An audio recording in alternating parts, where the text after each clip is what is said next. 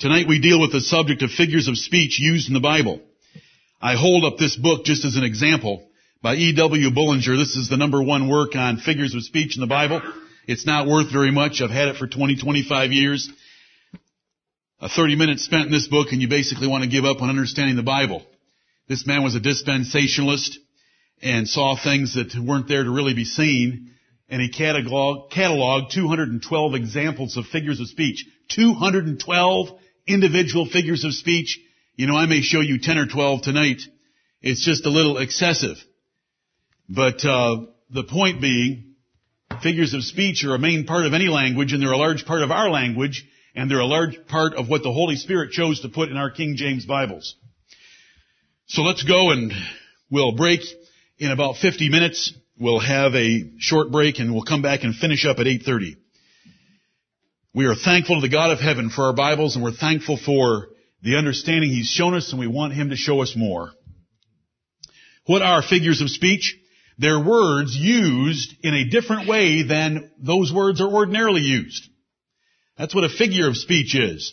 It's got a figurative sense to the words instead of a literal. They're words intending something other than the literal definition of those words. It's a departure from the usual rules of our language to make a point. Our study is going to be superficial due to the time that we're giving it. And if you want to know more, I can help you find websites, books that you can look at for a uh, more in-depth study. Why use figures of speech? They add beauty to our language, a lot of variety, and they give force to words and bring intensity and uh, a graphical verbal presentation of things. God chose to use them. Lots of them in the Bible. The Bible ought to be the number one course chosen for English literature classes because when you talk about a subject like figures of speech, the Bible is such a great example. They make writing come alive with intensity when you use figures of speech well, and the Bible does. The Holy Spirit chose the figures, like 1 Corinthians 2.13 tells us, that we, the words that we use are not our words, but the words which the Holy Ghost teacheth, comparing spiritual things with spiritual. We humbly choose to learn the Spirit's words. That's, that's how far we go on our King James Bibles. We be, God said it, that settles it for us. We believe whatever words are there are God's choice of words, and we find our Lord Jesus Christ and the Apostle Paul following that same pattern by arguing from single words. Four examples of our Lord doing it, four examples of Paul doing it, from single words, which other versions, by corrupting words, destroy the internal integrity of the Bible. That's slightly off the subject, but we trust every figure of speech we find in the Bible. If you miss or ignore a figure of speech, it's going to lead to an error in interpreting scripture, and that's the whole point of what we're studying. Bible hermeneutics is the art and science of understanding and interpreting scripture.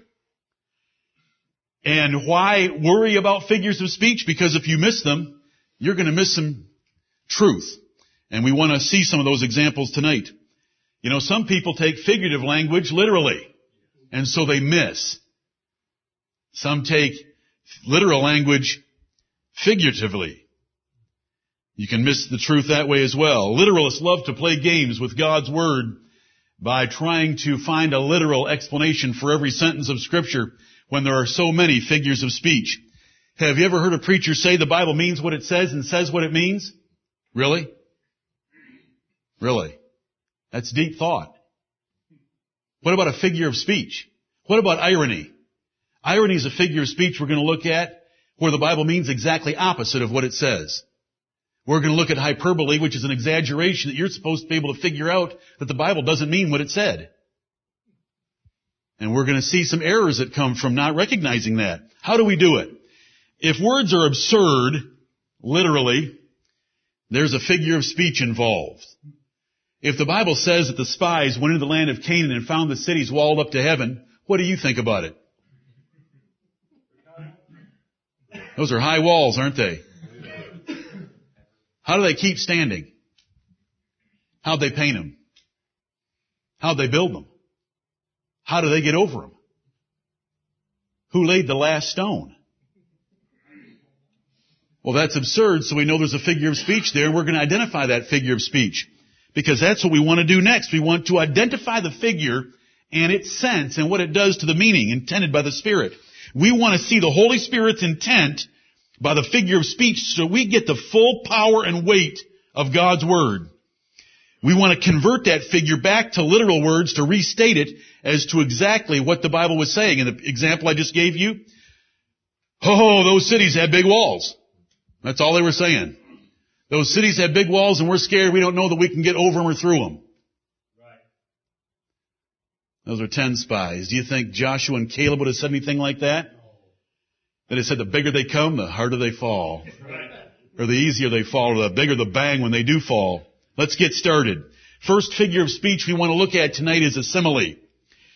You learned some of these in school, and I hope you remember it, and some of this will just be a refresher course, so that when you're reading the Bible, you think about what you're reading. A figure of speech that compares things. The first three we're going to look at compare things. One of the ways that you can explain a concept is to compare it to something else that's better known by your hearer. Right. If you're trying to explain something that they don't really understand, it's a concept, it's abstract, um, you, if you can compare it to something that is more concrete that they understand, you're going to be able to communicate that truth to them faster. Intelligence is the ability to communicate information. And figures of speech are a powerful tool at conveying information in a short number of words with a lot of power. Similes help us. It's usually spotted by like or as. Those two little words give it away that it's a simile and not a metaphor. Similes directly state the comparison. This thing is like that thing. It is as this other thing. When you have like and as in there, it's called a simile. Other related figures are not as obvious. Like a metaphor is not as obvious as a simile because you don't have like or as to help you out. We want to discover the right aspect of the comparison that the Holy Spirit is making. When the Holy Spirit's comparing two things, is He comparing every attribute of this thing with every attribute of that thing? If we miss and pick the wrong attribute of this thing to be compared to the attribute of this thing, we miss. We want to find out exactly what is the point that the Holy Spirit's comparing. Example of a simile. He is like a bull in a china shop. That's something we might say about a person who's clumsy. He is like a bull in a china shop. Example, he is as mad as a hornet. Notice the word as is telling us it's a simile. He's not a hornet. He's as mad as a hornet. Could be. If you sprayed it with water while you were washing your car. He is as proud as a peacock. There's as giving it away again. He moves like a snail. There's as and like in each of these four examples telling us that it's a simile where we're making a comparison. He, that is my brother Paul, moves like a snail. That is a little creature that moves very slowly. I'll think of something good before the night's out to make up for what I just did. But I want, I just want to have an example. She is as pretty as a picture. Are statements that come out of our mouths every day. You use similes all the time. Let's keep learning about similes. Analyze. He is like a bull in a china shop. Why is a bull used for the comparison with this person that's clumsy? Are we using the bull because the bull is strong? This is important. You think I know similes. I'm an expert on similes. I could write a book on similes. Really? Okay. Well, let's just think about he is like a bull in a china shop. Are we worried or considering the bull's strength? No. His weight? No. no. His appetite? No. Are all those things pretty serious when you consider a bull? Strength, weight, appetite? What are we thinking about when we say he is like a bull in a china shop? He is large and clumsy when it comes to small, delicate, shelved items. He's gonna knock something over before he gets out of the room. Keep me as the apple of the eye. Psalm 17:8. There is a wonderful simile in the Bible where David is praying for God to keep him as the apple of the eye. What is the apple of the eye, by the way? That's a part in the eye that you protect very carefully. When dust comes at you or something comes towards your eye, you blink. You, you close them tight if it's strong because you're going to protect and they're part of, it has nothing to do with an apple that hangs on a tree. It's the iris part of the eyeball. And we safeguard that very carefully. So I think everybody in here has two functioning eyes, right? You've been shooting at each other with BB guns when you were kids. You were throwing stones, throwing nuts. He smashed my iris once with a nut. He hit me right in the, right in the eye while I was, that's my brother, two times. I had a dilated, my pupil was as big as my eye for about three months. Everything's fine. The Lord's good. He knows that, bo- he knows boys throw nuts at each other with, in brotherly love. Keep me as the apple of the eye. There's a comparison. David is saying, I want to be dear to you like this special apparatus in my eye is dear to me. Protect me like that. Uh, David said, I am like, notice the giveaway, we have a simile, a comparison, David and a bird. I am like a pelican of the wilderness. I am like an owl of the desert. Do owls fly in flocks? No. What is David saying? That he has wings? Feathers? He, he's all alone. He's all alone. Surely I have behaved and quieted myself as a child that is weaned of his mother. My soul is even as a weaned child. A weaned child, when you've taken that child off the breast and put it in a cup, has usually quieted itself and is no longer screaming every three hours for mommy to bring the two big milk jugs. Anyway, you know what I mean. For mommy to nurse the baby.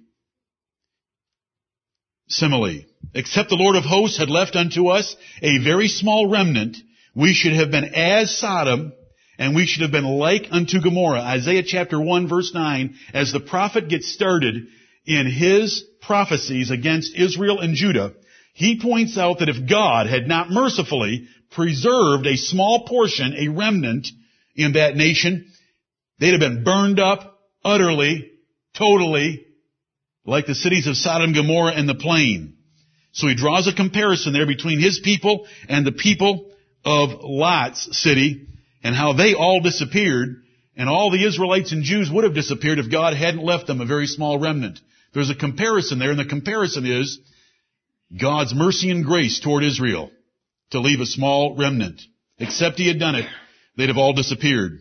Jesus told his disciples, I send you forth as sheep in the midst of wolves. Other men are going to bite you. Other men are going to devour you. Other men are going to butcher you. And yes, other men are going to fry you and eat you. Eric, don't forget tonight, I brought you some good reading. The history of the evangelical churches of the valleys of Piedmont.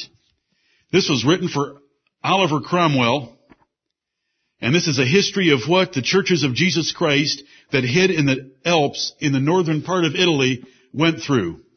It's unbelievable. There's pictures and descriptions with the names of people that had certain body parts cut off, fried in frying pans and eaten. I send you forth as sheep in the midst of wolves. Be ye therefore wise as serpents and harmless as doves.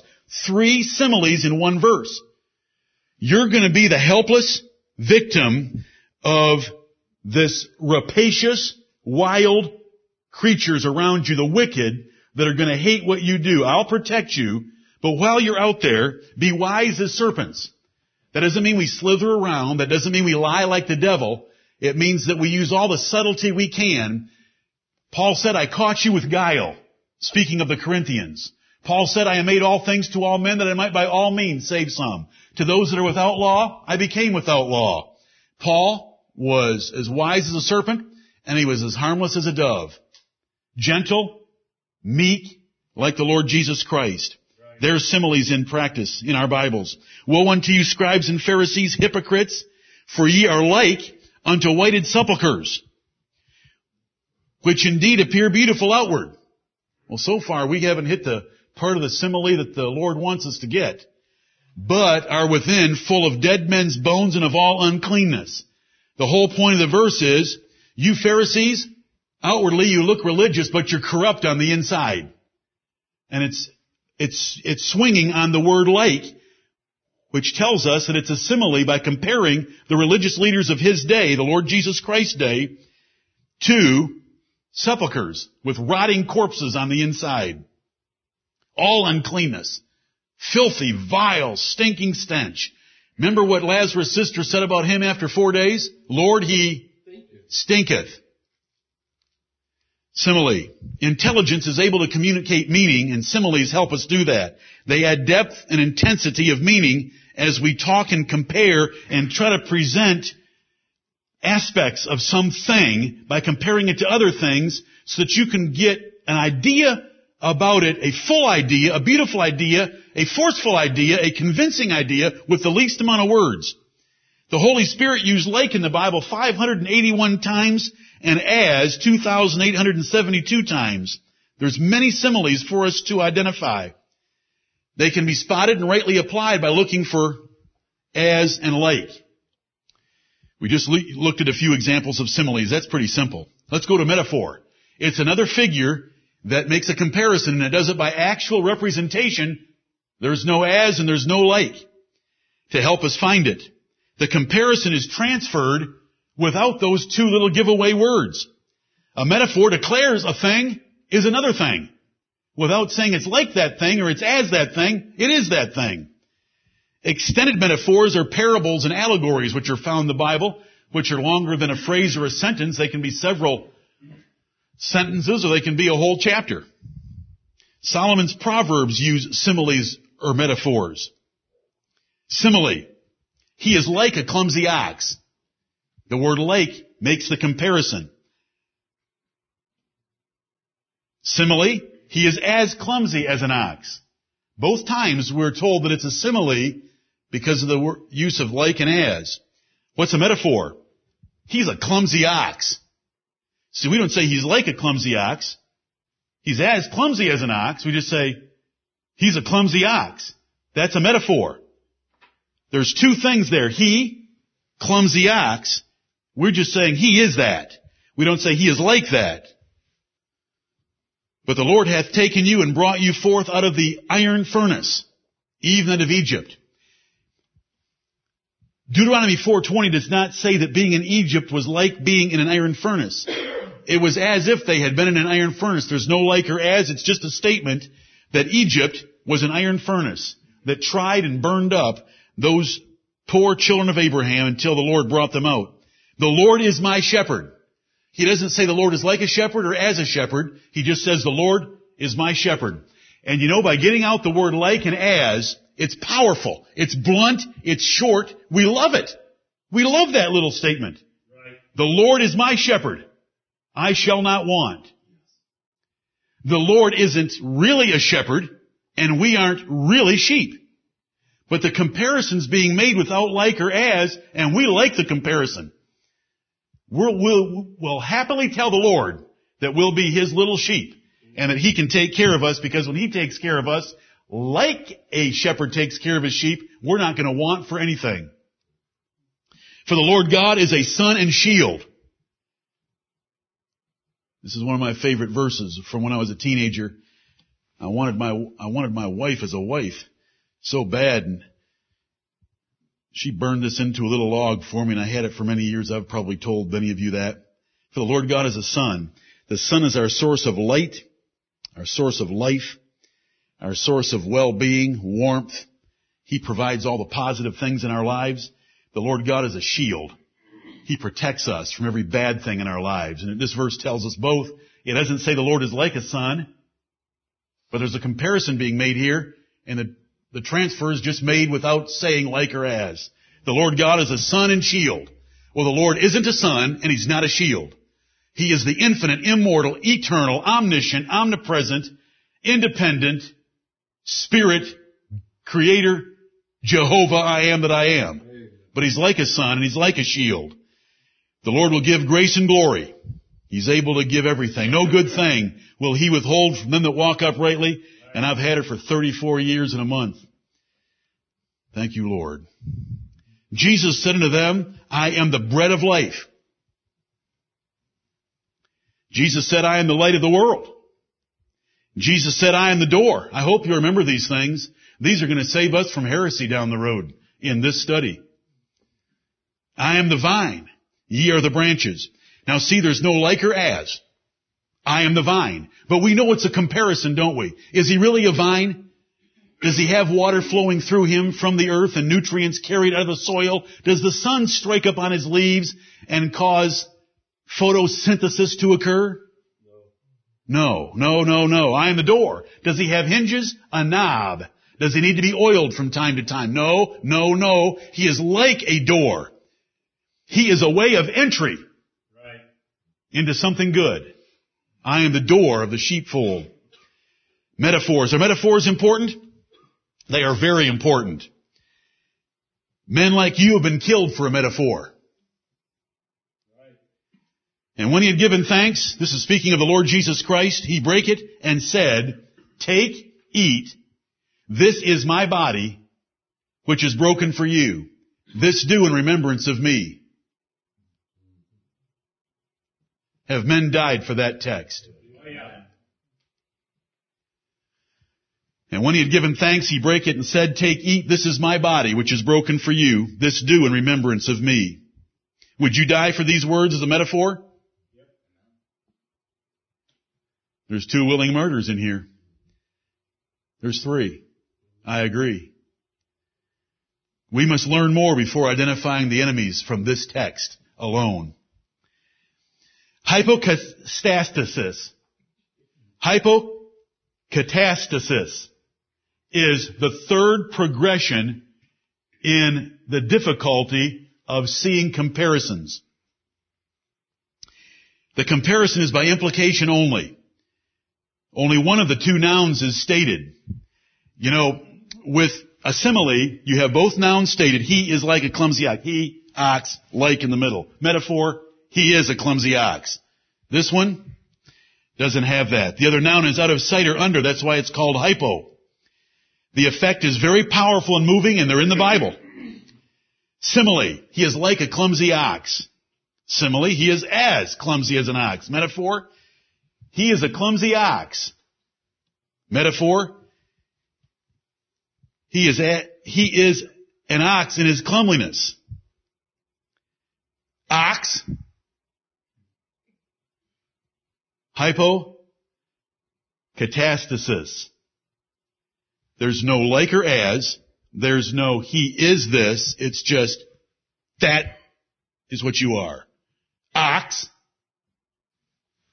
Now, when you're running through a book and you just see a word like that, you have to be able to figure out the two nouns, the comparison, and what's being compared.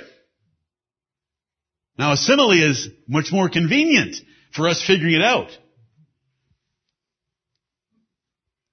Similes are relatively gentle and mild.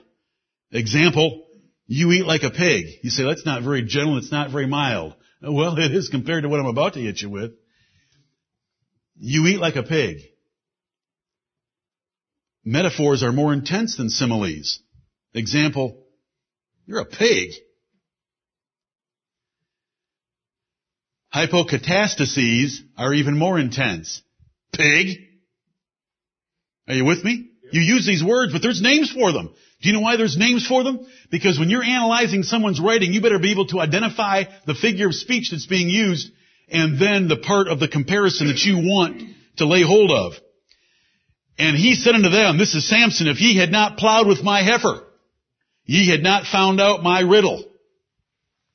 How old was his heifer? What breed was it? Thank you, Dad. Beautiful. You know, I love using this little expression. Travis, I use this with you and Jennifer on Sunday. And the two of them looked at me like I had just called Jennifer a cow. The two of them were talking to me and I, he said, oh, you already know. And I said, yes, I was plowing with your heifer. And they looked at me like, what'd you call Jennifer a cow for? Because there was, there's a comparison being made here. And the comparison is between Samson's wife and his heifer. They went and plowed. They went and talked to Samson's wife and found the answer to the riddle. You know, he got a little irritated with that. He had promised them, if you can figure out my riddle in seven days, I'll get you all a new set of clothing. So 30 of them came to him and told them that the answer was a lion carcass that he had killed and had bees in it that had made honey. He said, fine, you plowed with my heifers. So he went down out in the street and grabbed 30 Philistines, killed them, took their clothes, and handed them 30 sets of clothing. Don't you love Samson? He's our brother. He's in heaven. He had a problem with Philistine whores. Would to God that we'll hate all whores, Philistine or American, and that we'll, we'll be virtuous and righteous all the days of our lives. He did judge Israel. He has four chapters in the Bible. He is in Hebrews chapter 11, the hall of faith. Praise God's mercy. But that's where that expression comes from. Jesus in Psalm 22, this is a prophecy of him on the cross, for dogs have compassed me. What breed? Roman and Jewish. Dogs have circled me around. They're all around me. The assembly of the wicked have enclosed me. I'm all trapped in and boxed in on every side. They pierced my hands and my feet. Dogs. There's a comparison being made there between the wicked and dogs. But it's just stated without the wicked are dogs or the wicked are like dogs. It's just dogs. Jesus answered and said unto them, destroy this temple. Where was he standing? destroy this temple and in three days I will raise it up. What, did they start reasoning about? Now you've, you've been thinking as I've been talking and I said what breed You've been saying you're asking infantile questions as if you were talking to kindergartners. Really? Grown men that were educated more than anyone in this room heard this statement by the Lord Jesus Christ, and what did they start to reason about? How long it had taken to build that temple, and that Jesus didn't appear to be old enough. And Now is that retarded reasoning? Because they missed the hypo Catastasis. They missed it. You know, this passage goes on and tells us Jesus was speaking of his body. He meant destroy this body. Go ahead and hang me on a cross. He was prophesying what they would do to them, and in three days I will raise it up. Did he do that? Yes, Praise the Lord, he did it. Our older brother lives on high tonight and reigns at the right hand of God, and his enemies were ground under his feet just like he prophesied he would. From that time forth began Jesus to show unto his disciples how that he must go unto Jerusalem and suffer many things of the elders and chief priests and scribes and be killed and be raised again the third day. Then Peter took him and began to rebuke him saying, Be it far from thee, Lord, this shall not be unto thee. But he turned and said unto Peter, Get thee behind me, Satan. Thou art an offense unto me. For thou savorest not the things that be of God, but those that be of men. Is it a simile? Peter, you're like the devil. Nope. Is it a metaphor? Peter, you're the devil. Nope. Satan, get thee behind me. Peter was talking in a way that was totally contrary to the work of the Lord Jesus Christ. Here's an example in the Bible. You say he was talking to the devil. No, he wasn't. He was talking to Peter. It says, and he turned, and I believe the Holy Spirit, and said unto Peter, get thee. He wasn't even talking to two people. He was talking to one being indicated by the pronoun, second person, starts with a T, thee, Peter. But he calls him Satan like earlier. Pig. You eat like a pig? You are a pig? Pig? You're talking like the devil? You're the devil. Satan? Because Peter was carnally minded and did not want this to happen to his Lord and Master because he did not consider at this time the importance of the spiritual purpose Jesus Christ was here in the world. Right. We've just been through three figures of speech in the Bible. There are three figures of speech that involve comparisons. Similes, metaphors, and hypocatastases when it's plural. A figure of substitution is what we want to look at now. It's called metonymy. When we substitute, now we've got two nouns, we're not comparing them. We've got this noun and we say, nah, it's too hard for them to understand. I'll use this noun. You use it all the time. An attribute or related aspects is substituted. And when we take away this noun and use this noun, we're not referring to every single part of this noun. We just want you to get certain things. A considered object, the one we're considering, is replaced by an aspect of that thing, or something closely related to it, a cause, an effect, or some other relationship to it. One noun disappears because it's replaced by another. Example, step on the gas. What do you want me to do? Get out, drop a quart, spread a quart on the Sphinx concrete up here, and then stand on it? I'm not trying to be funny. Step on the gas. Do we say those words? We're substituting gas for something else. The accelerator. The accelerator controls the gas. The accelerator is the cause of the gas. So we're putting the effect for the cause. Gas is supplied to the engine when we step on the accelerator. We substitute the fuel for the accelerator. We do not mean to stand on gasoline at all. We replace accelerator with what it controls. Compare increase your speed.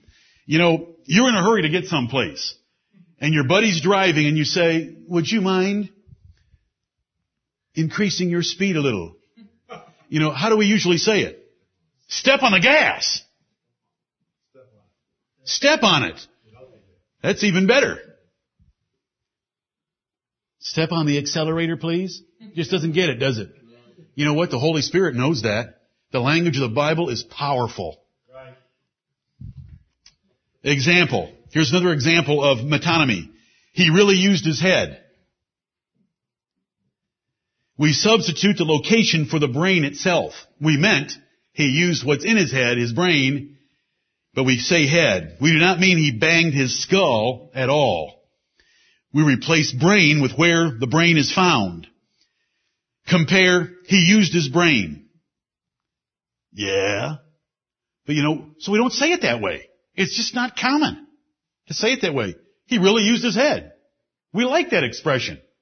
It's just accepted as superior to he used his intellectual capabilities of solving this situation. He used his head. Wine is a mocker. You say, what does all these figures of speech mean? These figures of speech, if you don't get them, you're going to take a verse like this and condemn the use of wine and strong drink. Wine is a mocker. Is it really? Have you ever seen a wine cabinet or a wine cellar? If you turn the lights out in a wine cellar and close the door, are those bottles in there going to mock each other? What are they going to be saying to each other? Are they going to start singing against each other? Being sarcastic with one another? Wine's never mocked anything. Literally. Strong drink is raging. You ever put a bottle of Jim Beam beside a bottle of Jack Daniels? Turn out the lights and shut the door? Do they go at fisticuffs with each other? Do they start fighting? It says strong drink is raging. Do they leap off the shelf and batter anyone that walks in the closet? Listen, my, listen. Have you ever had to deal with that verse when somebody's slapping you in the face with Proverbs 20 and verse 1? Wine is a mocker. Wine is a mocker. Yes, wine is a mocker. Four English words tell me what they mean. It's a, they're metonyms. There's metonymy. Whosoever is deceived thereby is not wise. Here, the cause is substituted for the effect. What mocks a man? Drunkenness. What causes a man to rage when he wasn't really in a fighting mood and there was nothing to fight about? Strong drink. Those are the causes that lead toward drunkenness. Drunkenness is the actual cause of mock, mockery. Drunkenness is the cause of saying something, doing something that the next day you regret. Strong drink leads, can lead to drunkenness, which causes you to fight at the drop of a hat, and you'll drop the hat yourself. If you've ever heard of barroom brawls and barroom fighting, it's often caused by the breakdown, the the uh, the relaxation of your inhibitions by your central nervous system being relaxed by some alcohol. But it's drunkenness that leads to mockery. Being relaxed with a glass of wine doesn't mock anyone. It's drunkenness. But the wise man, to make the point as short and as hard as possible, and to give teetotalers enough rope to hang themselves, wrote it that way. Now see, this is a whole subject in itself. Did God know that the way He worded Proverbs 20 and verse 1, that teetotalers would use it to condemn any use of alcoholic beverages? Of course He did. But He also caused us to assemble on September 26th, January 26th, the year 2011, to study figures of speech so that this verse would not give us a problem. Wine itself does not, does not mock people or things. Drunkenness causes mockery and fighting. Wine is a cause of drunkenness by excessive use that's in the heart of a man who drinks more than he should. The rod and reproof give wisdom. If you have a rod, and the rod that I used for many years was the little handle for my mini blinds. When the children saw me going to work on the mini blinds, they knew I didn't care about our window treatments. I was going to take that little four foot plastic wand off those mini blinds and apply it to the best part of their bodies. The rod and reproof give wisdom. But if I put, if I left the rod on the mini blinds, or if I put the rod in the closet, or if I actually put it under their covers at night when I tuck them into bed, is the rod going to give them wisdom? No, it is the proper use of corporal punishment that gives wisdom. But you know, it's a whole, it's a whole lot shorter to say the rod gives wisdom, doesn't it? And you know what? It's better because it gets out there what the Bible recommends to use. Does it say the belt gives wisdom? Cutting their allowance gives wisdom. Grounding gives wisdom. Ever heard all those words? Where does it say that in the Bible? The rod and reproof give wisdom. Again, the cause is substituted for the effect. The rod is used for the effect in corporal punishment. Rod by itself doesn't give wisdom at all. It's proper corporal punishment that teaches wisdom. And the rod is a cause of corporal punishment. It's a tool of corporal punishment. The Bible says rise up before the hoary head. Now, is this a picture on the wall? Is it a bust on a desk? Or what is the hoary head? An old man, an old woman, rise up before the hoary head. That is a white head, white haired person.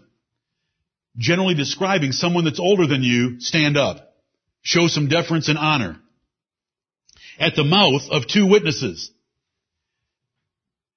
The testimony of two witnesses. But the mouth is what, it's the cause, the source of testimony.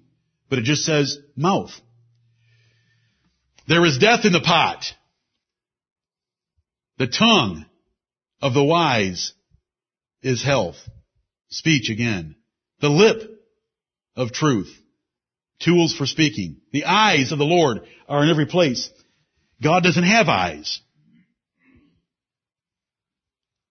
He is an infinite, invisible, eternal spirit.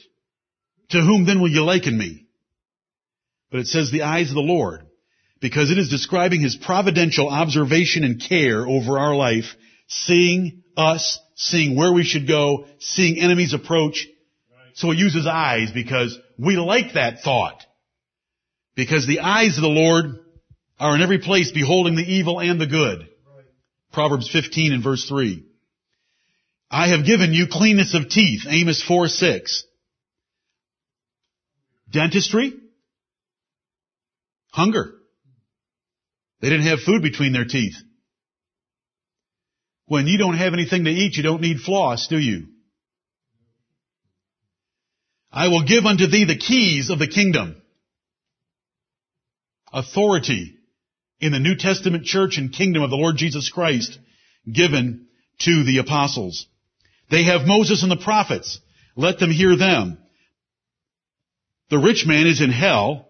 He's asking Abraham, I have five brothers. I don't want them to come here. Abraham's response, they have Moses and the prophets. Where were they to have Moses and the prophets? Where was Moses? In scripture. They have the scriptures that Moses wrote and they have the scriptures that the prophets wrote. But the Bible just says Moses and the prophets. You say, I've got them all so far. Okay, good. He beareth not the sword in vain. Does our government even have a sword? Oh, yeah, they, they do. They're all decorative, aren't they? They flash them once in a while, but when was the last time our military or government used a sword? It's a symbol of the authority and a life-taking authority and power in government.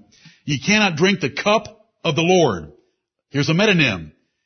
You can't drink a cup at all. You can only drink what's in the cup. Important. You're gonna, you're gonna want this later. You cannot drink the cup of the Lord and the cup of devils. In both cases, it's what holds the beverage that you can drink. Either the wine of the Lord's Supper or the wine of the wine offerings and drink offerings of pagan idols. You cannot be partakers of the Lord's table and of the table of devils. Do you eat the table or what's on it? Metonyms throughout the Bible. The blueness of a wound cleanseth away evil, so do stripes the inward parts of the belly. I remember once latching on to a commentary on the book of Proverbs for teenagers. Matthew, you've heard this, my explanation of this one, right? I got a hold of a commentary for teenagers, and this text said, you know that when you fall and hurt yourself and the, and the wound turns black and blue, that means it's getting better. Boy, the, the verse should belong in a medical journal. And stripes, the inward parts of the belly, if you've got a six pack, then you can know you're in good shape. Well, as a teenager, I like both explanations. That's ridiculous insanity. There's no wisdom in any of that. Why would Solomon write something so stupid? Don't, don't they have any respect for him? Those are metonyms. The blueness of a wound cleanseth away evil. A wound, what wound are we talking about? Stripes on the back. You've been, you've been spanked. You've been beat according to the Bible description of that with a rod. And so you have stripes and they turn blue. You know, they're not blue immediately. They're red. Then they turn blue. And those wounds, which is a description of corporal punishment, cleanse away evil. If it wasn't what I'm just telling you, then it wouldn't be an obscure statement, would it? And if it's not an obscure statement, then it doesn't belong in the book of Proverbs. This is in the book of Proverbs because he's teaching wisdom. And throughout the book of Proverbs, he has said, thou shalt beat him with the rod and shalt deliver his soul from hell. And when you spank a child, and it's red at first, then it turns blue, it's a wound and it cleanses away evil. It drives away sin. The Bible says that. Foolishness is bound in the heart of a child, but the rod of correction will drive it far from him. It cleanses away evil. So do stripes the inward parts of the belly. So when you're striped on the back, it's going to help your inner parts. And there's synecdoche, which is the next figure of speech in the word belly. It doesn't mean your literal belly. Stripes are not on the back for your literal stomach. It's for your inner man in this place called your belly. You say, that's a lot of figures of speech in one verse. Mm-hmm. No wonder Solomon called his Proverbs dark sayings of the wise. Proverbs chapter 1. Some guess medically about black and blue. Others guess about the value of a six pack of stomach muscles. But here, effect is put for the cause, and it's metonymy. A beating that causes blue wounds works. Corporal punishment works. Stripes, the result of a beating, also work. Synecdoche. Let's go to another figure of speech that uses substitution. Now we just had, you have one noun that you're trying to explain to someone. So you take it away and use another noun in hope that they'll see it. And this second noun is an aspect of this first one. It's a cause of it, it's an effect of it, or it is in some other relationship. In this figure of speech called synecdoche, a part of a thing is substituted for the thing. Or the whole thing is substituted for only a part of a thing. One noun disappears and another replaces it, but they are tied together in that this is either part of that noun or it's all of that part. Many kinds of synecdoche are in the Bible and they're beyond this study. Example, all hands on deck. That's an expression that if you were a sailor, would you be confused? Would body parts be coming up and down stairs to arrive on the main floor of a carrier? What do we mean? Amputation? Amputees? All hands on deck. A part has come to mean the whole sailor. Example, I like your wheels. What do we mean? That they're round, shiny, custom wheels? Could we mean it literally? A figurative of speech or both? Yes, we could. What do we mean when we say, I like your wheels? I like your transportation. I like your car, your truck, whatever you're driving. It's synecdoche. His mischief shall return upon his own head, and his violent dealings shall come down upon his own pate. Your pate is the part of your head that's covered with hair. Now, this prophecy in Psalm 7 is God's promise that when the wicked do something against you and make plans against you, and you're living righteously, God's going to bring down their plans on their own head. Now does he mean it's literally going to fall down and smack them on their head? Or does it mean it's going to affect them in their own life? In their own life, but it says head. Was this verse fulfilled in the life of one Haman? Amen. Amen. But it involved another part of his anatomy more than his head. It involved his neck. Because he fell on his own gallows. Must this verse be literally fulfilled on a head? No. See the synecdoche in this verse, which is, that is the name of the figure of speech of using part for the whole. Think, all heads are counted as similar. Is that a common expression? The blueness of a wound cleanseth away evil, so do stripes the inward parts of the belly. Here we're not looking at the blueness of a wound or the stripes, but at the word belly. It's synecdoche for the rest of the inner part of man. Whose end is destruction, whose God is their belly. Do they rub the bellies of a fat Buddha to fulfill this verse? Whose end is destruction, whose God is their belly. Do they rub their own bellies like a fat Buddha to fulfill this verse? Are these merely overeaters? Are they just gluttons? Or does the text tell us exactly what they are? They mind earthly things. Synecdoche, belly is put for all carnal lusts. You know, that's a, this is, this is a lust that we take care of several times a day. In America, anywhere between five and twelve times a day we take care of our bellies by feeding them. And so that is used as part of the man, referring to all of our lusts. You know, just a few inches downstairs from the belly are your loins, and our loins can lead to lust as well. And all that's included minding earthly things. Like the sons of God marrying the daughters of men in Genesis chapter 6, and like Samson with the Philistine whores, and like David with Bathsheba. It wasn't directly his belly. Belly's just put for part of the lust of the flesh. For the love of money is the root of all evil. These examples are very important. There's a word all. Do you know what the depth of most Baptist preachers is when it comes to the word all? All means all, and that's all all means. Really? The Bible says what it means and means what it says too, I suppose, right? For the love of money is the root of all evil. Did Adam eat the forbidden fruit for money? Isn't that the biggest act of evil in the history of the world until the crucifixion of the Lord Jesus Christ? Did David commit adultery for money? What was Bathsheba going to pay him for it? A synecdoche, universal words for all kinds. This is a figure of speech using a universal word for all kinds of that particular thing. Not meaning every single thing without exception, but just all kinds. And you need knowledge like this if you ever try to defend the truth against an Arminian who wants to argue that all means all, and that's all all means. Is there a metaphor here also? For the love of money. Do men really love money? Do they actually want the green stuff to count and rub and get their fingers dirty? No, there's a metonym. They have erred from the faith and pierced themselves through with many sorrows. Does that sound like a metaphor? They pierced themselves through. Does that sound like somebody with a spear running through you? But see, it's a metaphor describing the terrible consequences of coveting money and wealth.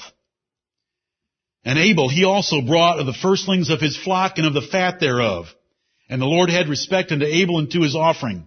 I have heard a man wax eloquent on how the fat of a flock was to be burned. Should fat be burned, not eaten for health's sake? What's that word fat in there for? Now we're studying synecdoche, so all you gotta be thinking about is part for the whole, whole for the part, part for the whole, whole for the part, fat, fat.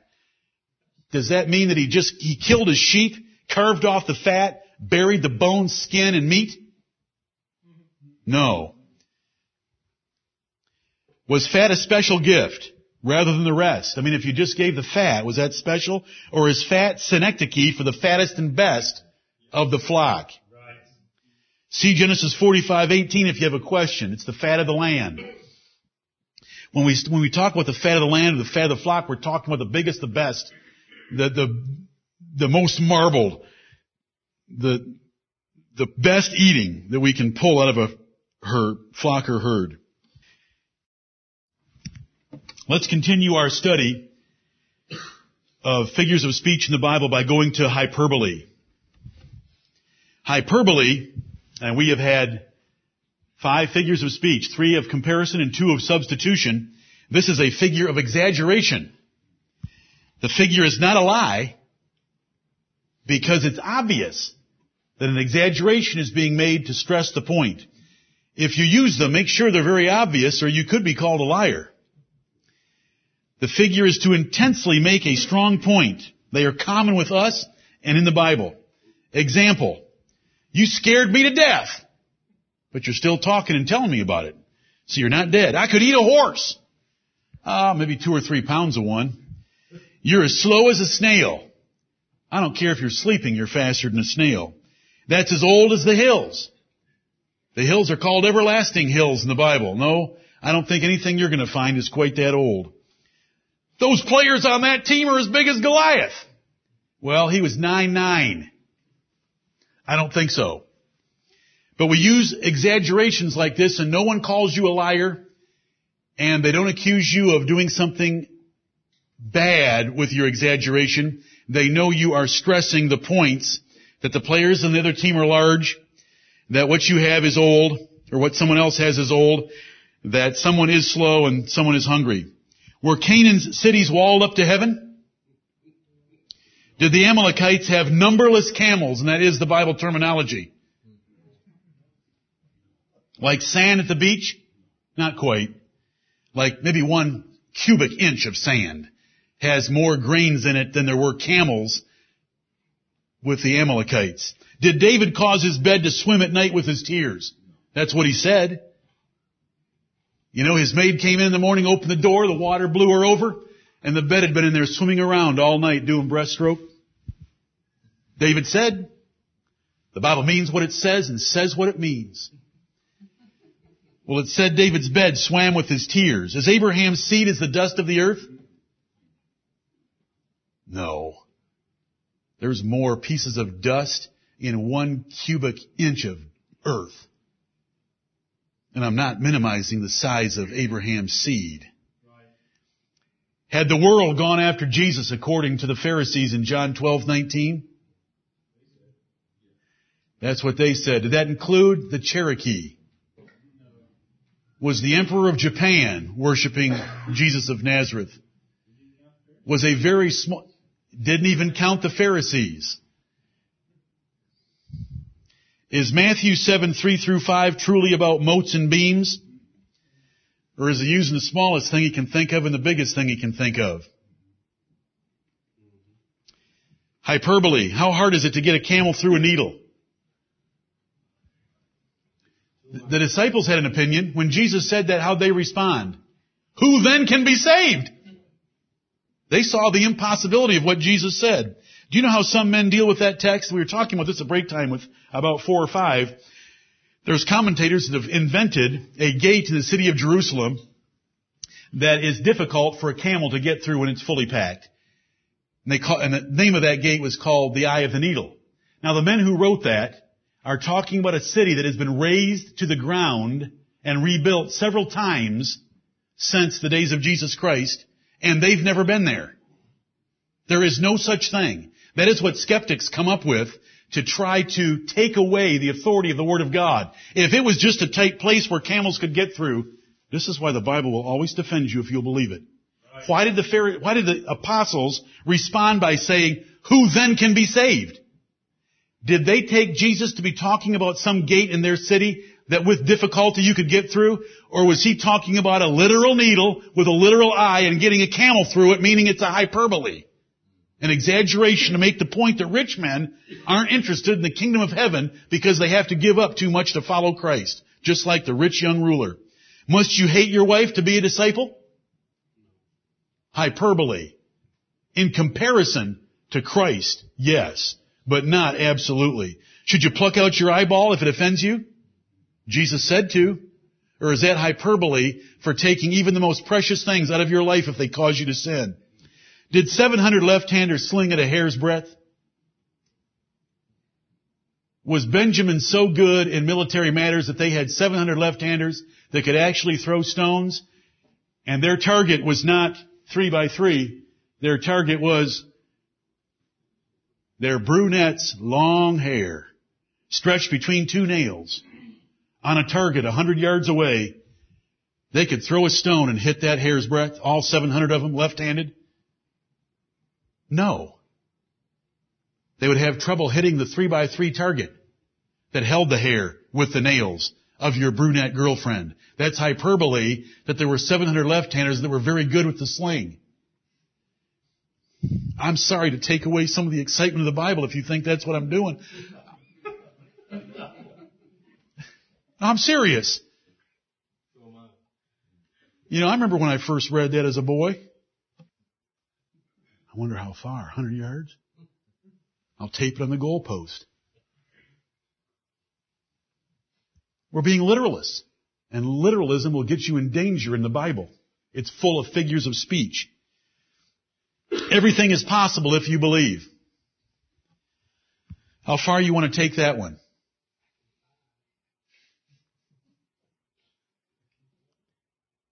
I, I can fly. Paul couldn't get rid of his thorn in the flesh. On and on it goes. Faith like a mustard seed can move mountains. Remember?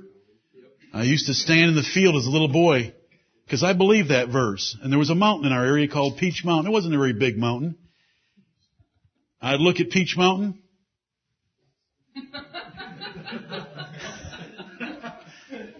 be cast into Portage Lake. Because that was the lake there. my dad knows what I'm talking about. I, I believe the Bible and it never happened. Jesus is saying, he takes the smallest seed that was commonly known and said if your faith was only that big, then he really mean, you wouldn't have any faith. If it was that small. If it's that small, you can move big obstacles in your life. I am not making fun of the Lord. I am not making fun of these promises. I am making fun of a literalistic approach to the Bible where you don't get the beauty of the language. The Lord is just telling you, with a little bit of faith, you can do great things, but I'm going to tell you, the man that he was talking to couldn't have moved the mountain in his life with faith as big as a mustard tree. Do you know who I'm talking about?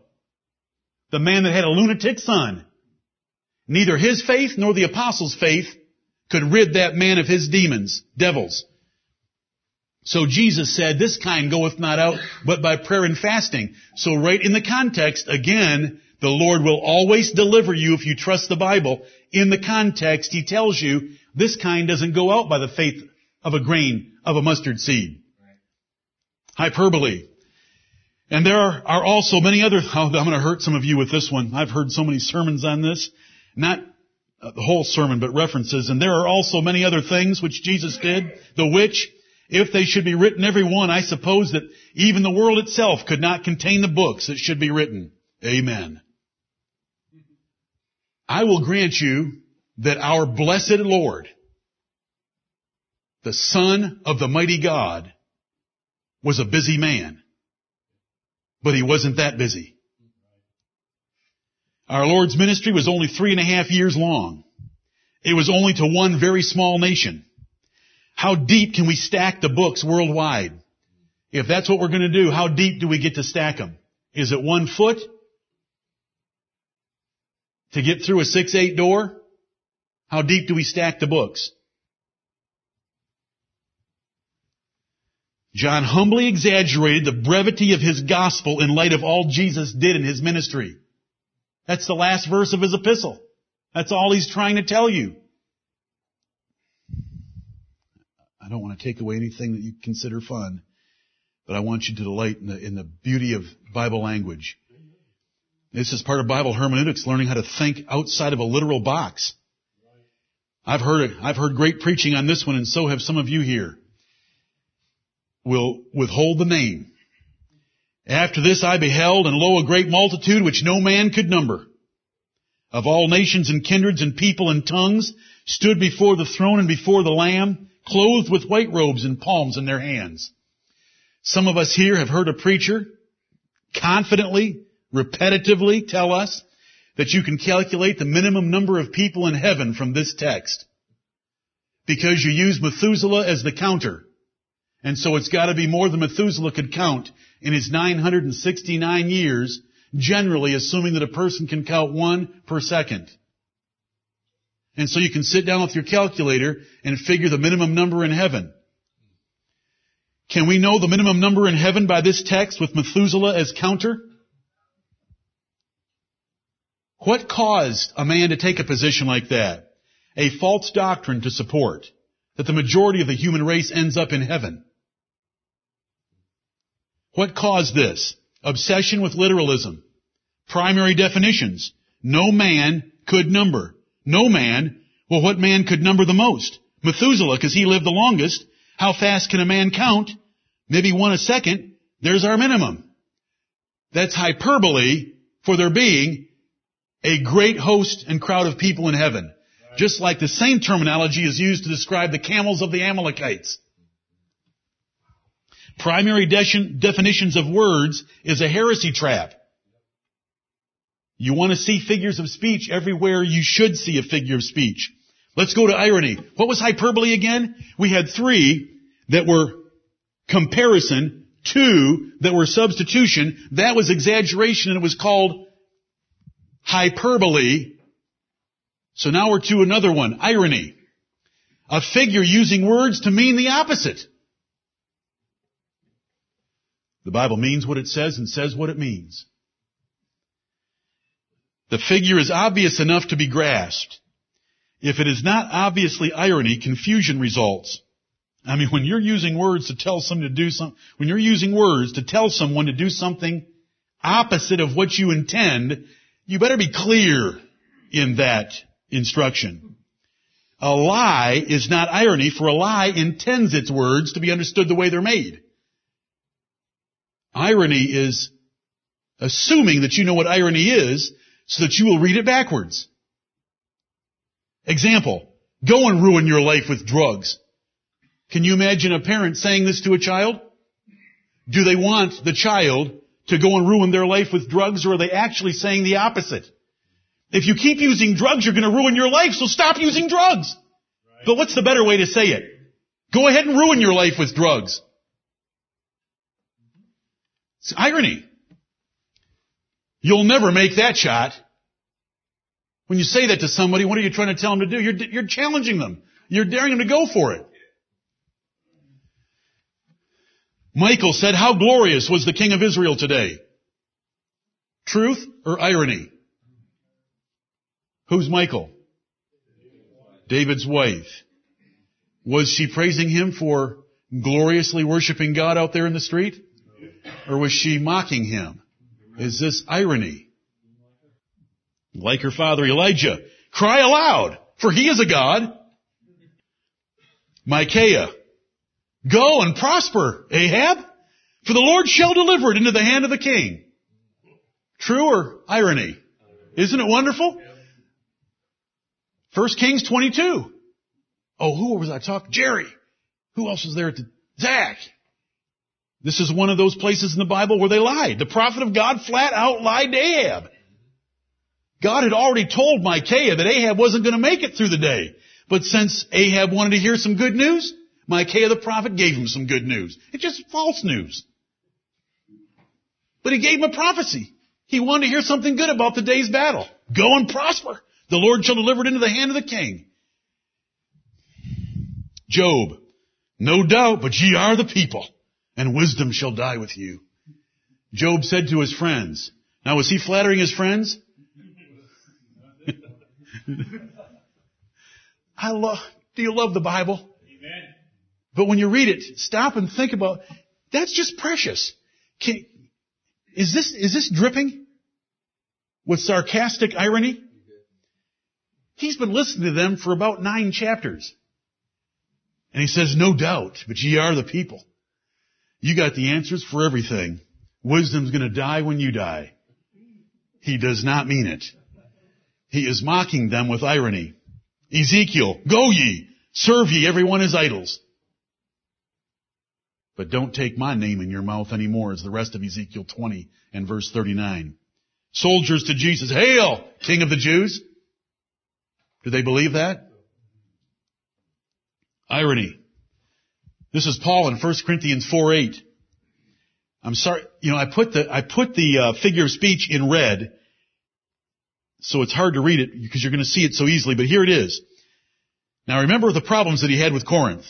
That there were false teachers there who considered themselves Paul's superiors. And so he writes, Now ye are full. Now ye are rich.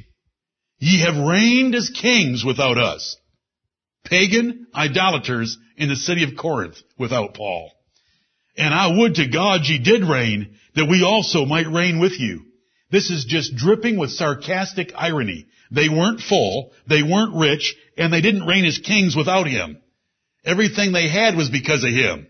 This is the church that he told in the same chapter, about seven verses later, though ye have 10,000 instructors in Christ, you've only got one Father and it's me.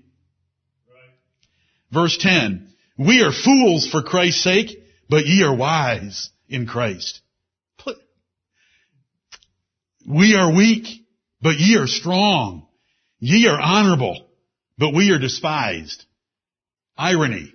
That's what they thought of themselves in comparison to Paul, but the opposite was actually the case. What is it wherein ye were inferior to other churches, except it be that I myself was not burdensome to you? Forgive me this wrong. Paul told the Corinthians, what have I done to offend you? Was it because I never took a collection from you the entire time I was there, but I was supported by my own hands, laboring in tent making, and the Philippians from Macedonia sent to my help a couple of times? Is that how I hurt you? Forgive me this wrong. Did he do anything wrong? No. Was he really asking for forgiveness? No. Is it a powerful rebuke? Yes. Wow. Would you want to read that from the apostle Paul? Forgive me this wrong for not having taken anything from you when the fat cats that were their preachers at this time were taking from a church made ready to their hand, as Paul would describe it in that chapter. Ah, this one may be a little enlightening to some of you. And the Lord God said, Behold, the man is become as one of us to know good and evil. This was Satan's lie to Eve. Adam and Eve did, did not look more like God at all. They were less like God than ever before. He was fulfilling the lie to them and speaking it in irony. Okay, we come to another figure of speech called ellipsis. Here we're not using exaggeration. We're not using words in their opposite sense. The words are flat out gone. The words are simply missing in an ellipsis. A figure of speech that intentionally leaves out words. Now this is not a printing error. This is not a publishing error. This is not a translating error. In the original text of whatever language you want to say, there were words missing And it's called an ellipsis. It is a figure of speech when we leave words out that don't need to be repeated because they're understood by nature. You already know the answer. They're understood by context or in the sentences right around it. Why? Why would you leave words out? To add beauty, brevity, that means shortness or force, to a statement. The missing words are obvious in the context. The missing words are not an accident. This is not like modern versions in 1 Samuel 13:1 when it says, and Saul reigned dot dot years.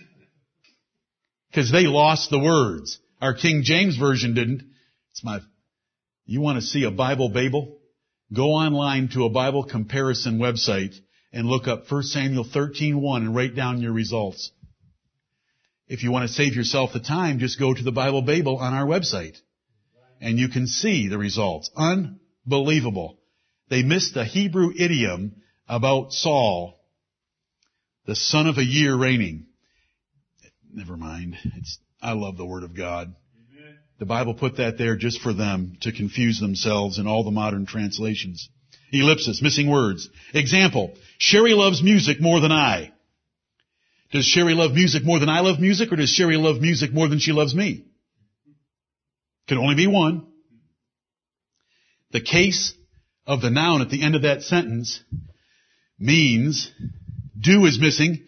She loves music more than I love music. Sherry loves music more than I do. But you had to figure that out by the case of the noun at the end and that it was an ellipsis. Example, Joe studies banking, Tom baking. Is Tom baking? Was Tom baking? Or is studies missing and Tom studies banking? Are you with me? Ellipsis. Words are left out. Example, the love of money is the source of all evil and God. I'm not quoting scripture. There's no quotation marks. The love of money is the source of all evil and God contentment. This is an example I've created for you. The love of and the source of are missing. The love of money is the source of all evil, and the love of God is the source of all contentment. Psalm 24, 6. Someone read it to me. Read it to the group, please. Psalm 24 and verse 6. This is the generation of them that seek him, that seek thy face, O Jacob. Was a generation 500 to 1,000 years after Jacob seeking his face? Or were they seeking the God of Jacob? We can make it an ellipsis. We could make it a metonym, where there is a worshiper of God put for God, but it's a figure of speech. Remember when we worked through that one, Chris? You once wrote a common meter rendition of Psalm 24, I think. You remember that? I love songwriters, sorry. Proverbs 18:22. We've been over this one before, but when you read the Bible, read it critically and think. Proverbs 18:22, whoso findeth a wife findeth a good thing. Are you sure? Whoso findeth a wife findeth a good thing. Proverbs chapter 30 says that there are four things the world can't handle, it can't stand. An odious woman when she is married. What happened to the poor guy who was married to her? When it says, whoso findeth a wife findeth a good thing, there's a word missing. Good is missing. Whoso findeth a good wife, whoso findeth a virtuous wife, findeth a good thing. Most men don't find a good thing.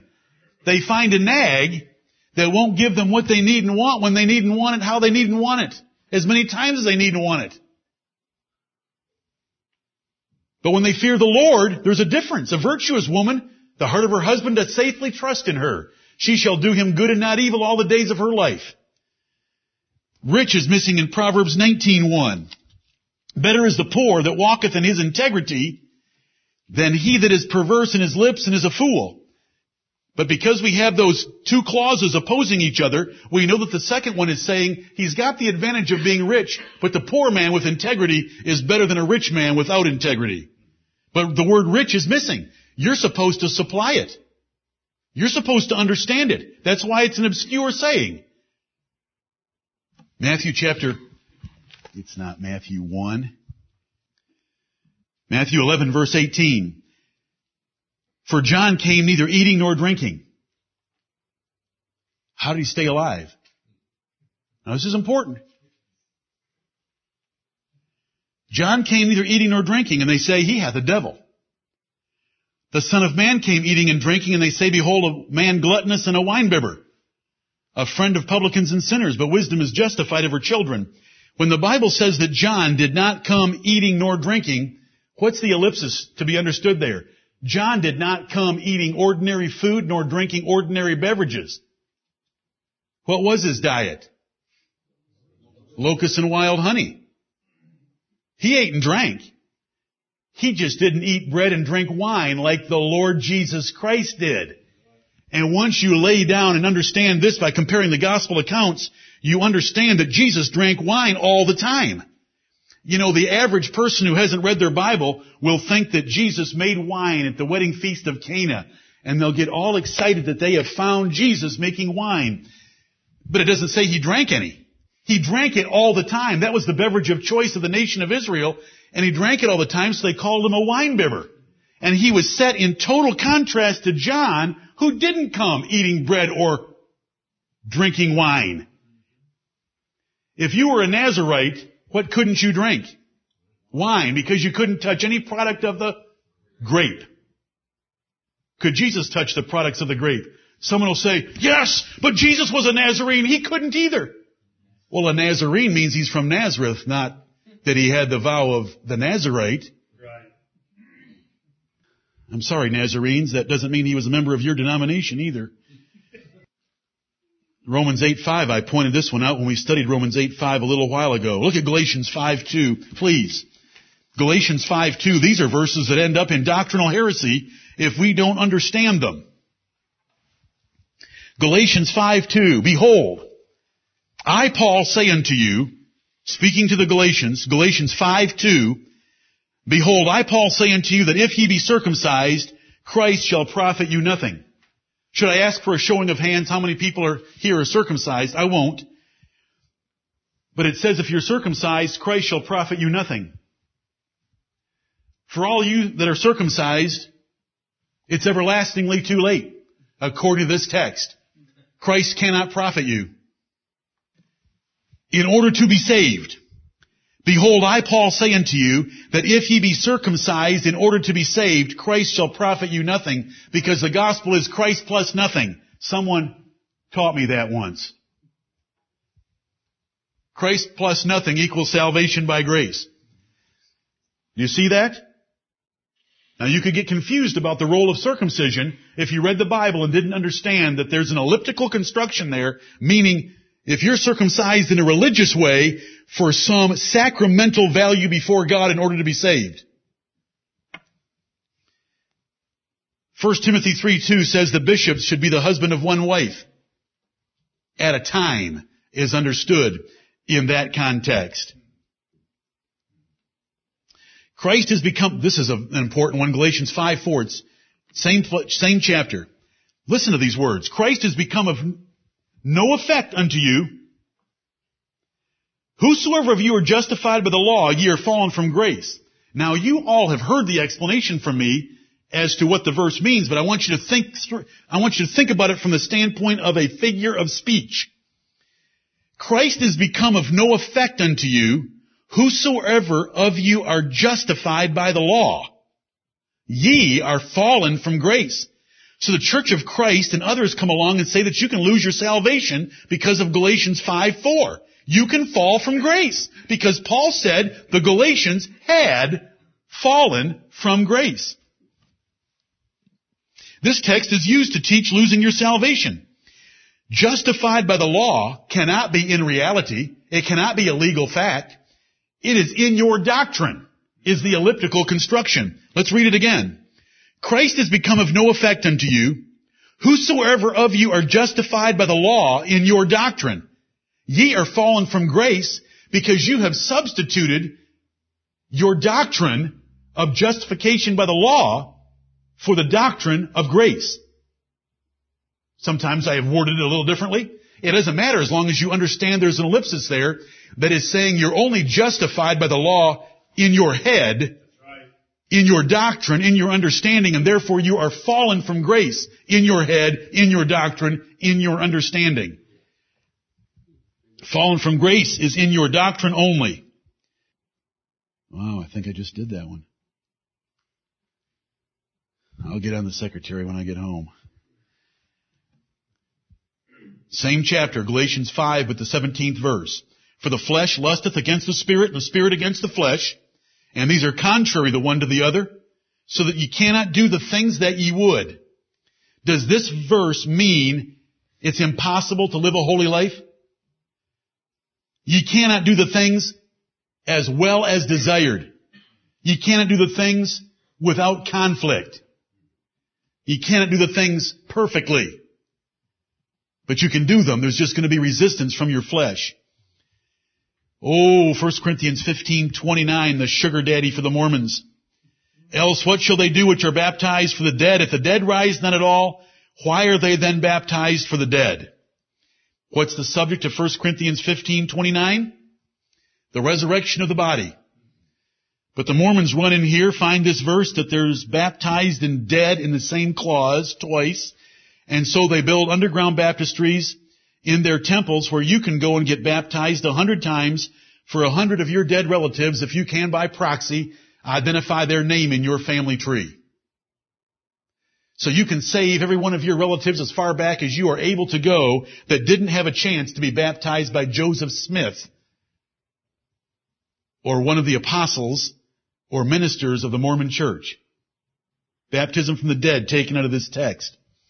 The context is absolutely bodily resurrection. The middle clause declares that this is the thought in this verse. Because the middle clause says, if the dead rise not at all. The whole point that Paul is making turns on the resurrection of the dead. Because that is, if the dead rise not at all, my two sandwiching clauses are about that fact. And if you take that away, then those two sandwiching clauses no longer have any meaning. So what does baptism have to do with resurrection of the dead? It is a sign that Jesus Christ rose from the dead and that we ourselves will rise from the dead. It's hope of the resurrection. We know baptism for dead relatives is wrong. No man can by any means pay a price to God or make a ransom for his soul, not by works of righteousness which we have done, but according to his mercy he saved us. The Bible shows us many elliptical phrases which we've just been studying, so we assume resurrection of the dead belongs in each clause. Else what shall they do which are baptized for the resurrection of the dead? If the dead rise not at all, why are they then baptized for the resurrection of the dead? Try another one.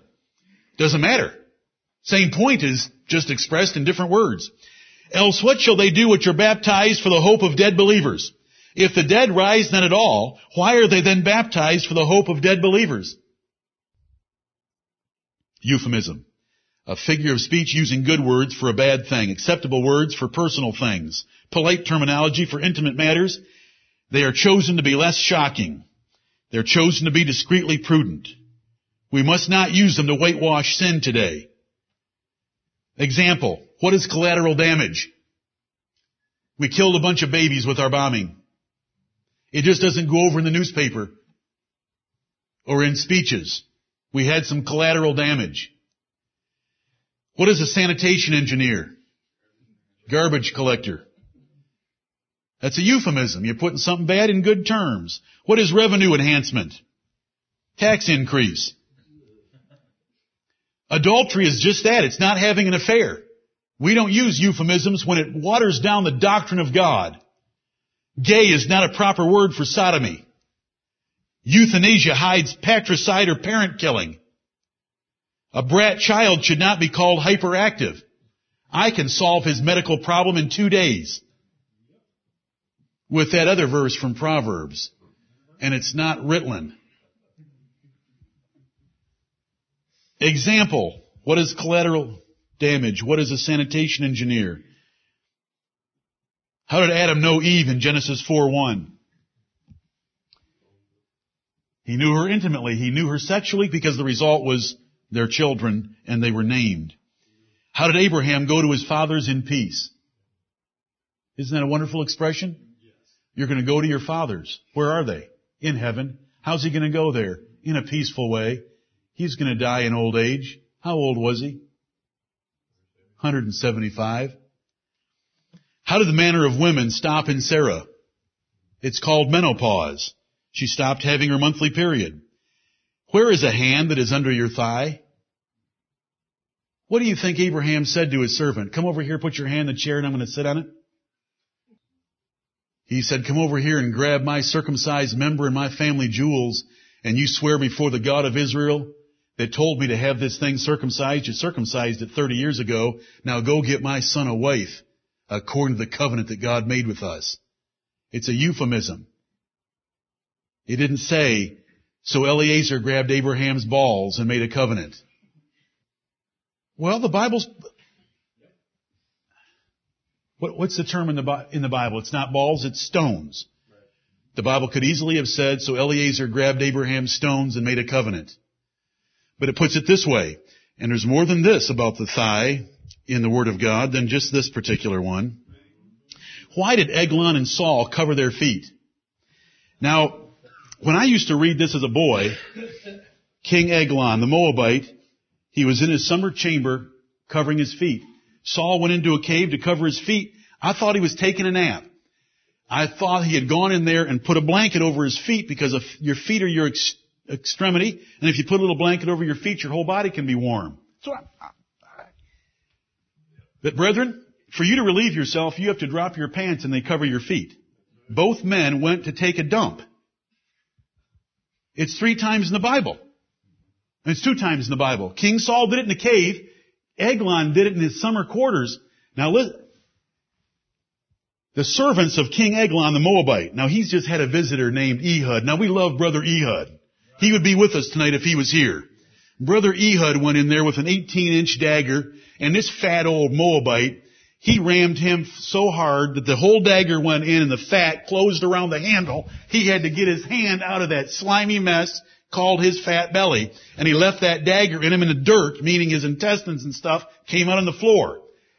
And Ehud jumped out a window and ran for his life back to Israel. Now his words were, I have a present from the Lord.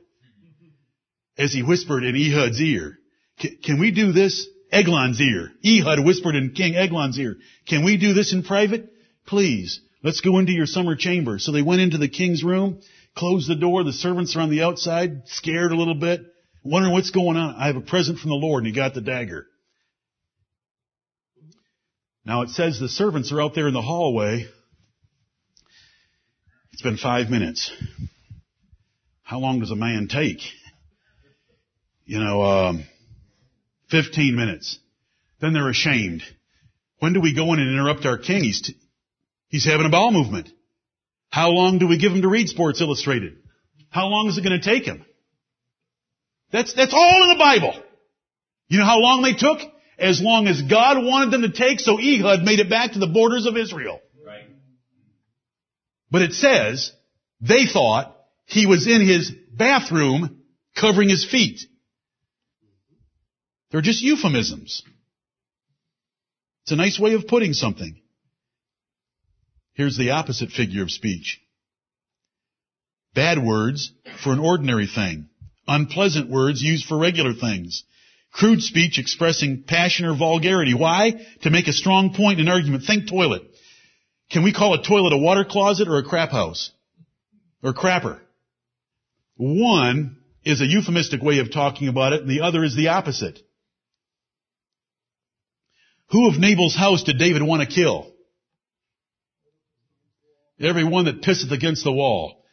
Abigail, if you hadn't got out here in time and stopped me, I'd have killed every one that pissed against the wall. Well, why couldn't he just say I'd have killed the men? Because he was angry. How did Rabshakeh suggest surrender to the Jews in Jerusalem? I'm going to make you eat your dung and drink your piss. And the ambassadors from Hezekiah said, please don't speak in the Jews' language, speak in Syrian. We understand that. Because that's just scary. You know, when you've got this massive army out there that's wiped out every other city on their way to your city, and he's telling you what your diet's going to be in the future. This is the Word of God. This is the opposite. What will God do to rebels in sin? He'll break their teeth and tear them in pieces. Psalm 50. How did David pray for the wicked that they would melt away like snails under the heat of the sun? There's incredible language in Psalm 58 about God judging his enemies. How did God use Ezekiel 16 and 23 to exhort the, the nation of Judah by the prophet Ezekiel? Both of those chapters describe what we call spiritual adultery by graphically describing a woman being incredibly unfaithful, unlike any other woman. It's graphic. But it makes a point, doesn't it? That's what we're like when we flirt with the world. That is how God views us. Personification. Abstract or spiritual things are made a person. We use Father Time, referring to death is coming. Father Time's marching after you with his sickle. Lady Liberty, she stands at the edge of New, in, in New York Harbor. Mother Nature, for Uncle Sam. Those are concepts of Americanism represented by a person. That's what personification is. Solomon used this extensively in the first nine chapters of Proverbs. And if you miss it, then you're going to read Proverbs chapter 8 and you're going to start hallucinating about God having an eternal daughter. Because it's all feminine pronouns there, and that is where they go. One of their main places to go are opponents who believe in the eternal sonship of Jesus Christ. They go to Proverbs 8. But Proverbs 8 is not Solomon giving a doctrinal lesson about the origin of the Son of God. Proverbs chapter 8 is a personification of wisdom as a woman. That that woman was always with God, and that God delighted in her, because God always had wisdom. You can't get a son out of Proverbs 8, you can get a daughter. Lord, help us. These are educated men that do this. Lord, we want to be your babes. Show us your truth. Parables are obscure extended similes or metaphors. They're making a comparison. Similes and metaphors are comparisons. Parables are not earthly stories for the simple. They are dark sayings hiding truth from most. The key to a parable is to identify the lesson rather than nitpick the details serving the lesson. The Good Samaritan. What is the lesson? A lawyer asked a question. Who is my neighbor? The whole parable is given to answer the question, who is my neighbor? The Jews hated the Samaritans. A, a, wounded Jew was in the ditch. A Samaritan stopped and helped a wounded Jew, even though that Jew's own countryman, a Levite and a priest, passed by on the other side of the road and wouldn't help him. So, when God says, thou shalt love thy neighbor as thyself, the parable of the, the parable of the Good Samaritan proves what that means in its fullest sense.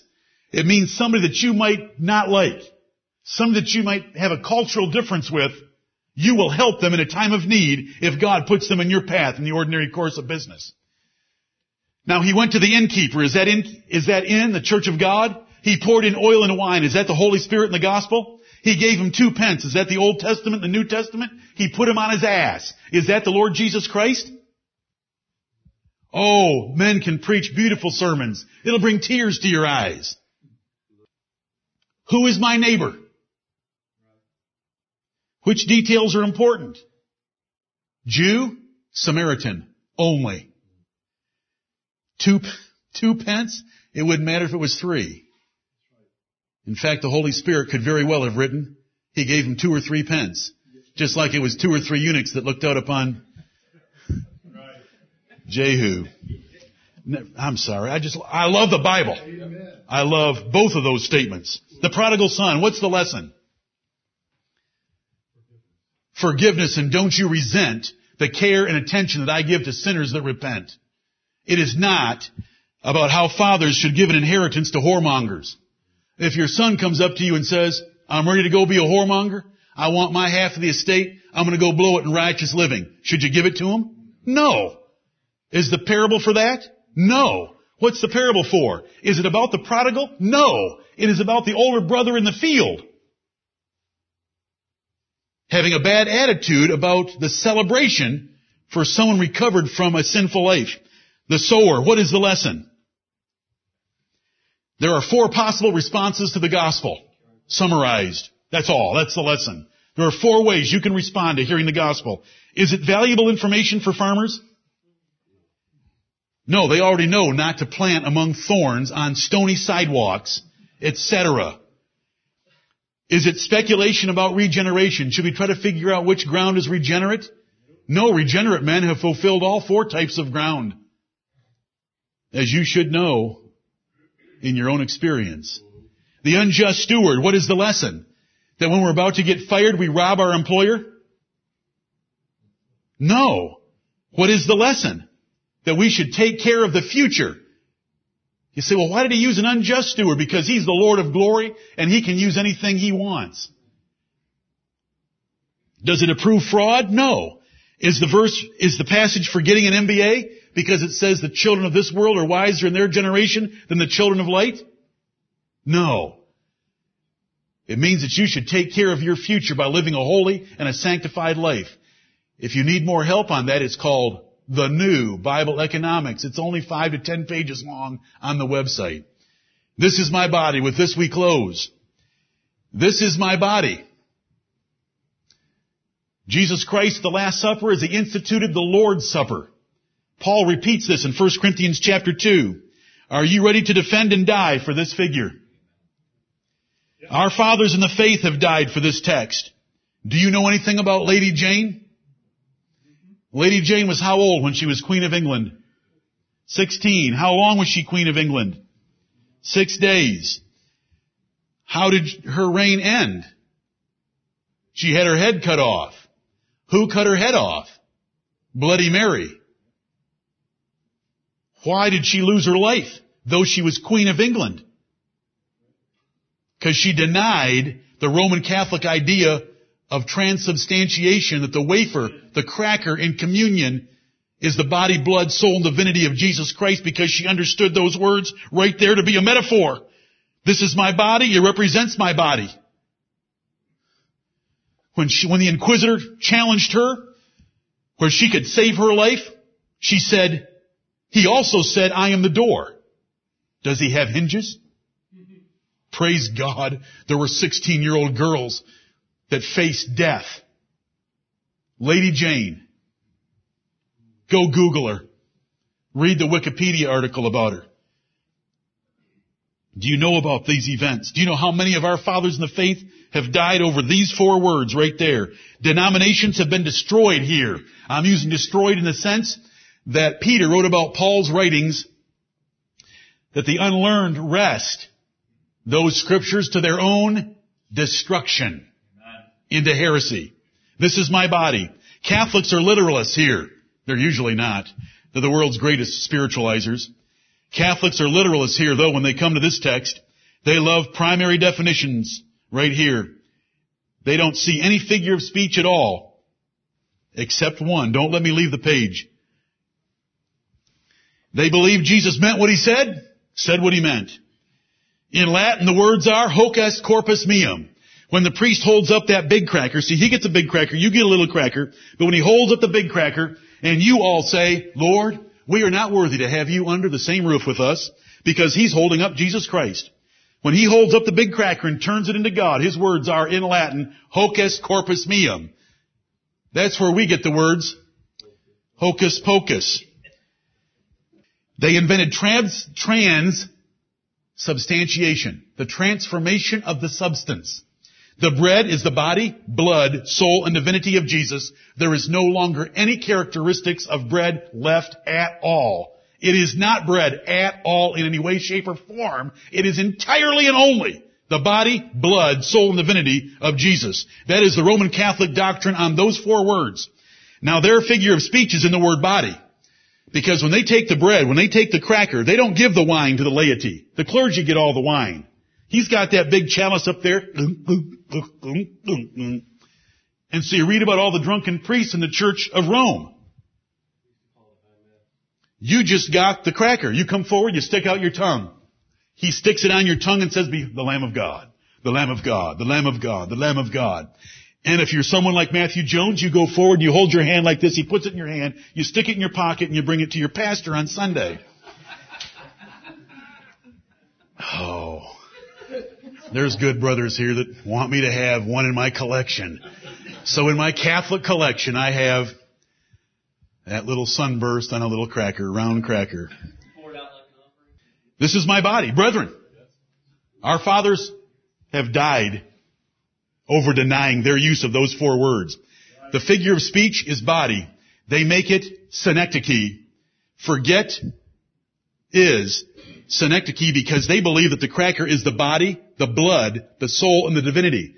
The laity don't need to drink the wine because as long as they eat the cracker, they're getting the blood. Because the bread, the the bread is the blood. And it's the body. And it's the soul. And it's the divinity. You know what that means? The divine nature of Jesus Christ. This is the Roman Catholic doctrine.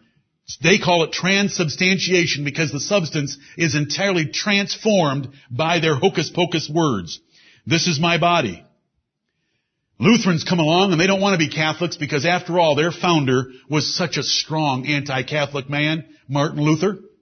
They don't want to be Catholics, but they accept the cracker as truly God. Body, blood, soul, and divinity. But they can still see and taste the cracker. Yes, we believe what Mother Church taught us, that this is the body, blood, soul, and divinity of Jesus Christ, but we also, it looks like a cracker. It tastes like a cracker. It breaks like a cracker. So they know that there's still a cracker there. So they invented consubstantiation, meaning that there's two substances, together, that Jesus is literally in and with the cracker. How? How do they do it? The Roman Catholics do it by understanding the four words literally. This is my body. Except a synecdoche with body because it includes everything. How do the Lutherans do it? They see a synecdoche in the word body being part of the whole combination. Jesus didn't say this is my body and bread. This is my body and a cracker. He said this is my body, but he meant it synectically that the cracker was still there. Do you follow? This is what Lutherans do. This is what theologians have sat around and done for 500 years. How we, how can we be sacramentalists like Rome and yet we're not Catholics? We're Lutherans. This is my body. Presbyterians try to avoid both heresies. They deny transubstantiation and consubstantiation, but they still love Rome's sacramentalism. They call it the sacrament of the Lord's Supper and the Lord's table. They believe Jesus really offers himself in the bread. These are their words. You can pull out your hymnal and look up the part in the Lord's Supper in the Westminster Confession of Faith and the Trinity hymnals that we use. We, re- we use them for their songs, not for their confession of faith. They believe Jesus really offers himself in the bread spiritually and really and indeed. That's their words. How? They see a metonym in the word body. For there is an association of the bread to him. This is my body. There is an association of taking Jesus Christ in spiritually and really and indeed by eating the bread. Here we come. The truth is a metaphor. Would you die for the truth on this point? It is a figure of speech like I am the door. The figure is not in body, but rather in is. This is my body. You eat like a pig. You are a pig. Pig. Remember the three stages of figures of speech of comparison? This is the middle one. This is metaphor. This is my body. This is like my body. This represents my body. Body. He could have said, but he said the metaphor in the middle. This is my body. It represents, if I pull out a picture of my wife and I put it out in front of you and I say, this is my wife. What do you think? It's my wife? I mean, is that what I take to bed every night? Is that who cooks my meals? Is that who I company with through life? It's just representation of my wife. This is my body. It's a representation of his body. The bread merely represents his body. He also said, this cup is the New Testament in my blood. Is the cup or what's in the cup? It says, whosoever shall drink this cup. When was the last time you drank a cup? Or did you drink what was in the cup? Hold their feet to the fire when they go in here and try to deny any figures of speech and want to take it literally. It is done only to remember, not to confer. There's no sacramental grace conferred in the Lord's Supper. It's only done to remember His death till He comes. Brethren, figures of speech in the Bible, part of Bible hermeneutics, that when you're reading, when you're studying, when you're defending When you're teaching, there, the Bible does not always mean what it says and say what it means. It sometimes uses words in different senses than their ordinary use. We want to learn it. We want to think about it when we read. If you want to learn more on this subject, you can go as far as you want to with it. It can bury you. There's good websites with more figures of speech, more examples. And I have many more examples than those. But I hope it's been helpful tonight how beautiful the language of the Bible is.